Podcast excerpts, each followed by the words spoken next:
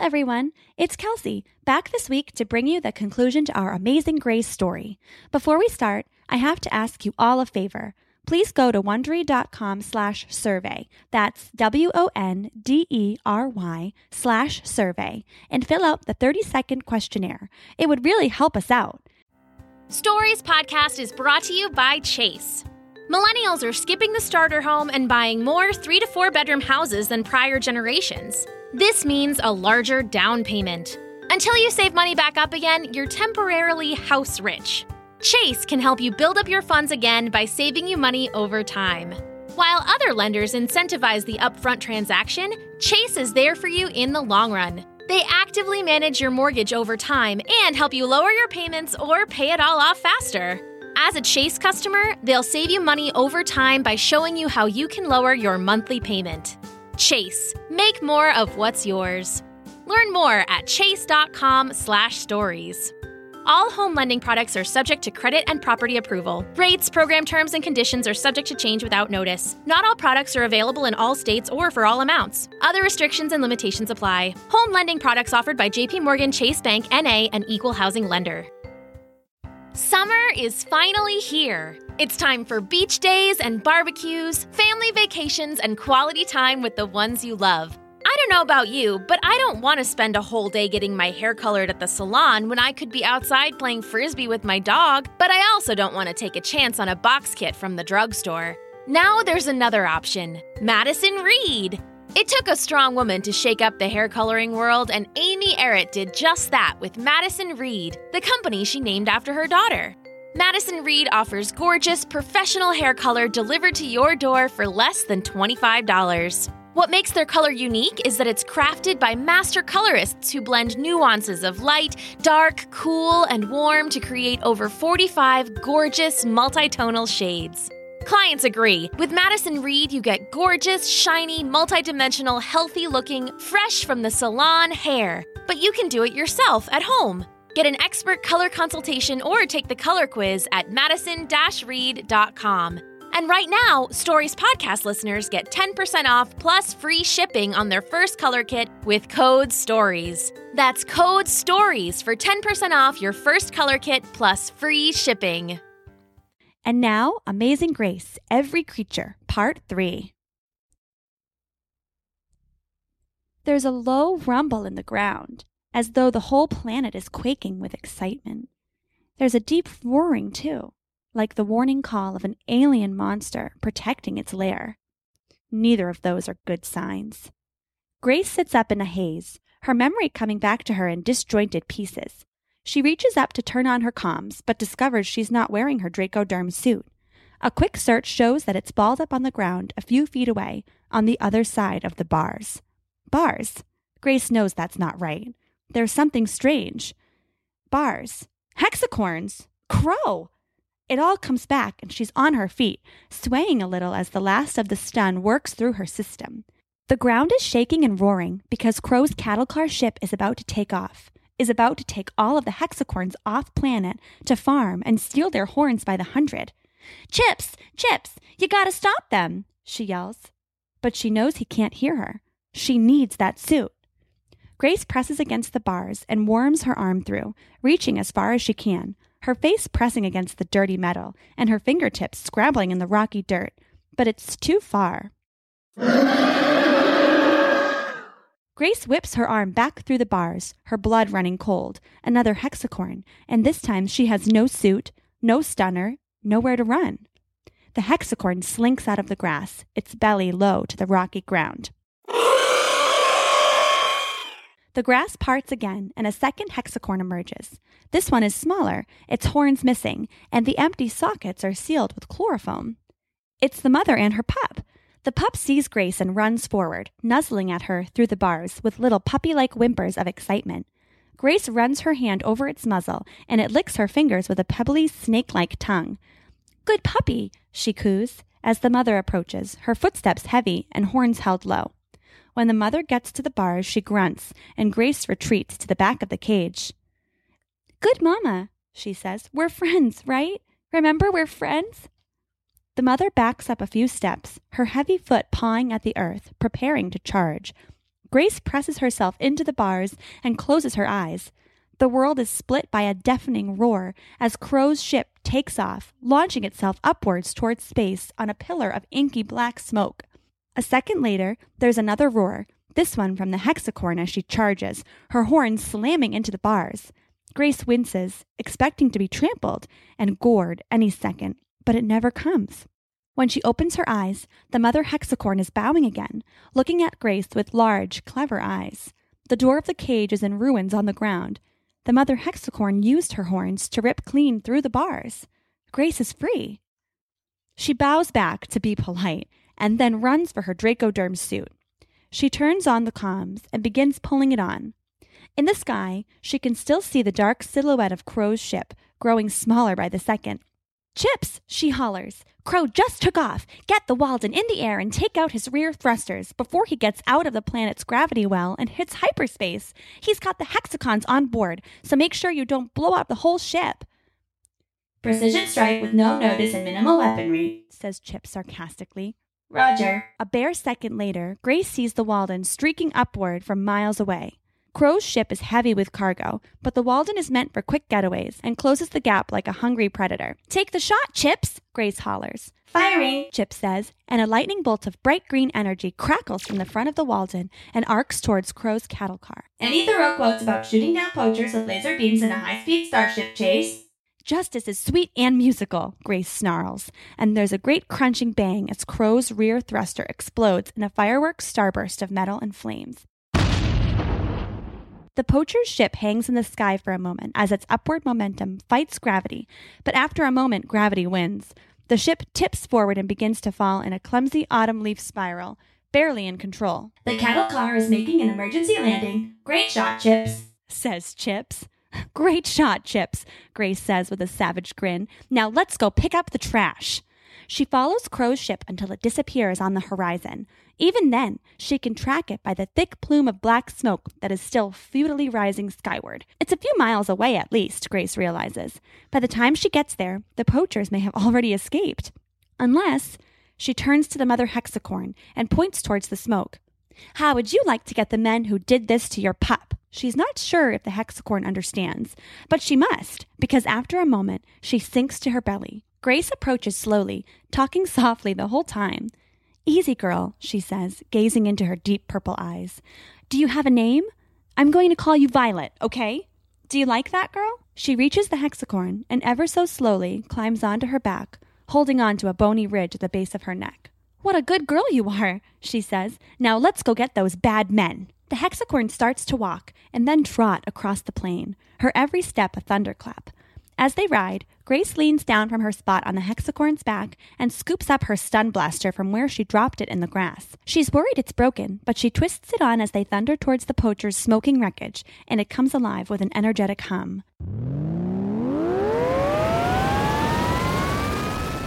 How sweet the sound!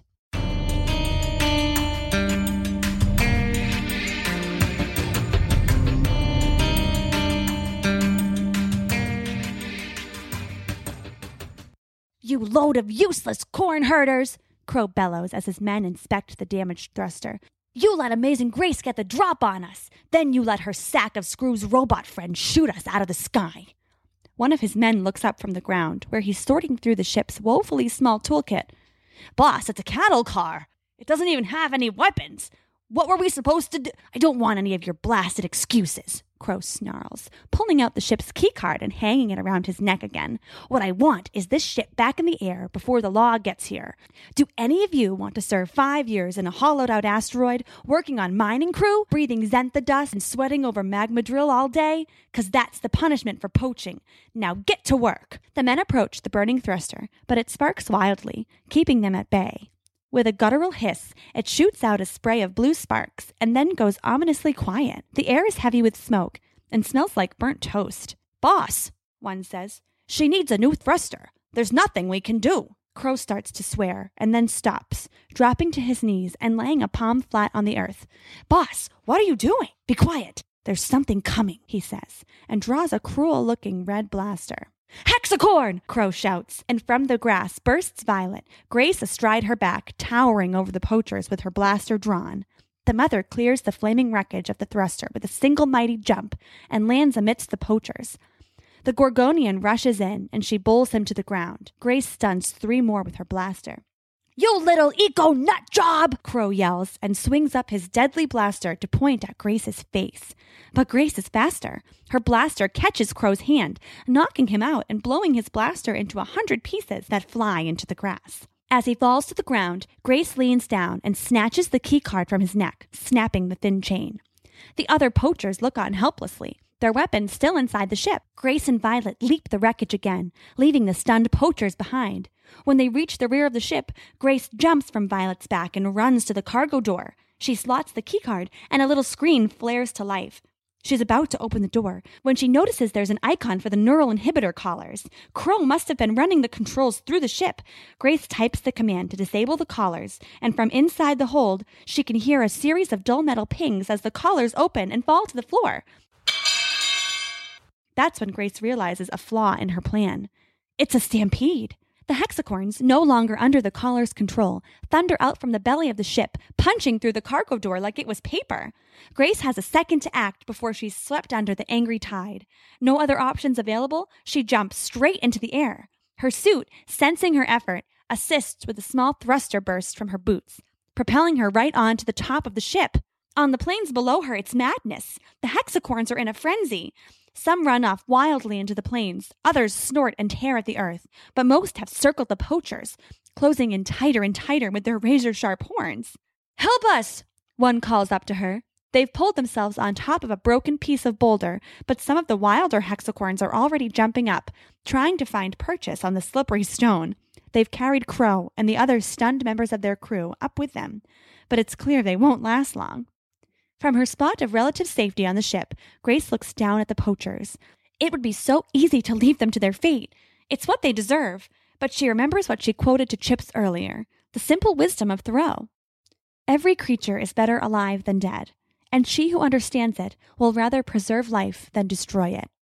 She sighs and radios Chips. Buddy, I've got the poachers and set the hexacorns free, but there's a problem. The hexacorns have the poachers surrounded. It's only a matter of time before they rip them to pieces. I thought you said there was a problem. Chips replies. We gotta save them, Chips. I don't like it either, but every creature includes poachers. Let them serve their time in jail. Set down the Walden and load us up. There's a moment's pause, then Chip replies. I'd love to, but the hexacorns are all over the place. I couldn't land without hurting them or destroying the Walden. You're going to need to scare them away. And how am I supposed to scare away an entire herd of angry hexacorns? You'll think of something. You always do. The hexacorns have given up trying to climb the boulder, and now they're ramming it, making it rock back and forth, the poachers clinging on for their very lives. She needs to draw them away, but what could they possibly want more than the poachers? She gets an idea, one of her crazier ones, but they don't call her amazing for nothing. She runs over the top of the ship and swings herself down into the Ladybug Head cockpit. It seems to have survived the crash more or less intact. With the rear thrusters shot, it can't take off, but Grace doesn't really need it to. She punches the engines, and the ship growls to life. She eases the main engines forward slightly, and the ship begins sliding on its belly through the tall blue grass, the cockpit parting the blades like the prow of a ship cutting through calm water. She climbs back out of the cockpit window and on to the top of the ship. Behind her, the hexacorns have stopped circling the poachers, and they're looking up at the ship as it glides away. Please chase me, Grace whispers to herself. Please, please, please. A giant hexacorn lets out a bellow and charges after the ship, drawn by the noise and fire and motion. One by one, the other hexacorns follow suit.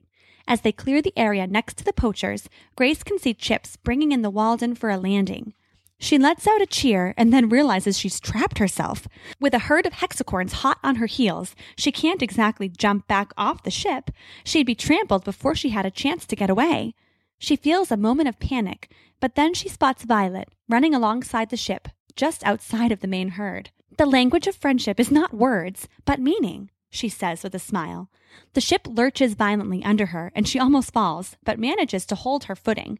She takes a quick three steps and then launches herself into the air, aiming for Violet as best she can. The hexacorn swerves to catch her, and Grace lands sprawled across the beast's back. Violet veers away from the herd and slows, allowing Grace to adjust herself into a more dignified sitting position. The herd of hexacorn continue chasing the ship as it slowly moves across the endless plains.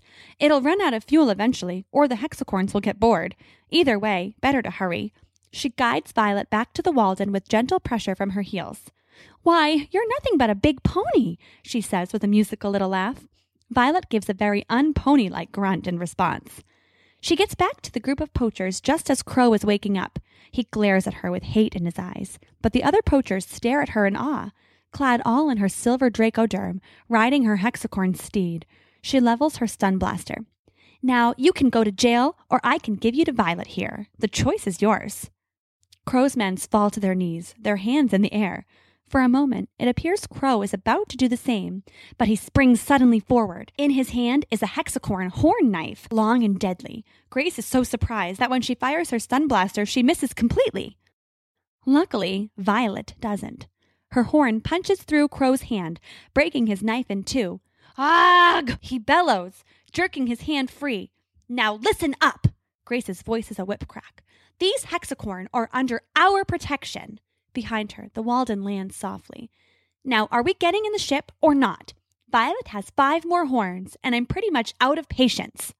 Grace's stun blaster trained on their every move, the poachers carry Crow into the Walden, where Grace locks them in the cages she keeps on board for transporting wild animals. A short flight later, they're back at Majiko, and President Horatio is locking them into cells that are only slightly more official, deep in the belly of a guarded building. I don't know how you did it, Grace, but I'm sure glad we called you, Horatio says. I've transferred the credits to your account, and I've instructed the boys at the landing pad to see that you're stocked up with supplies. I only wish there was more we could do for you. Just make sure the Planetary Partnership picks these boys up soon. They're due for a good long stint on the asteroid mining prison. Crow snarls in his cell, cradling his injured hand. You haven't heard the last of me, amazing Grace Green. Next time, I won't be taken so easily. Grace smiles an impish little smile.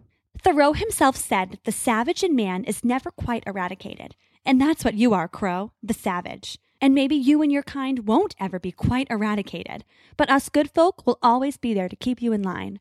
Remember that, Fawn. Grace and Horatio turn and walk back into the sunshine. That night, after Grace says her farewells and the Walden is loaded up, she takes a short walk to the grass at the edge of the town.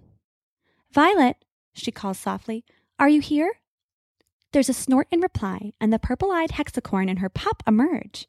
The pup nuzzles Grace affectionately, and Violet comes close enough to give her a single gentle lick from chin to hair. Grace giggles and gives the hexacorn mother a hug. I couldn't have done it without you, girl. The hexacorn grunts again softly, and pausing only to prod at her pup, disappears back into the grass. Back in the Walden, Chips is prepping for launch.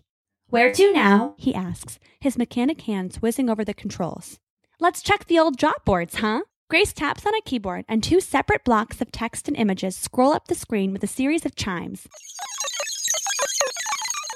Looks like we've got a tribble infestation on Jarno, or a distress call from the rangers at the Tundrando outpost. Last time we dealt with tribbles, I was finding them in my gears weeks later. Tundrando it is, Grace says, punching in the coordinates. Now hold on to your rotors. The ship blasts into the air, a new star in a sky full of stars, a bright and shining beacon to all those who live in the black depths of space, where starships travel faster than the law, and bold heroes eke out livings with the sweat of their brows and the triggers of their blasters. This star, this girl, is dedicated to protecting the universe and every creature in it. She is Amazing Grace, Princess of Space. The end.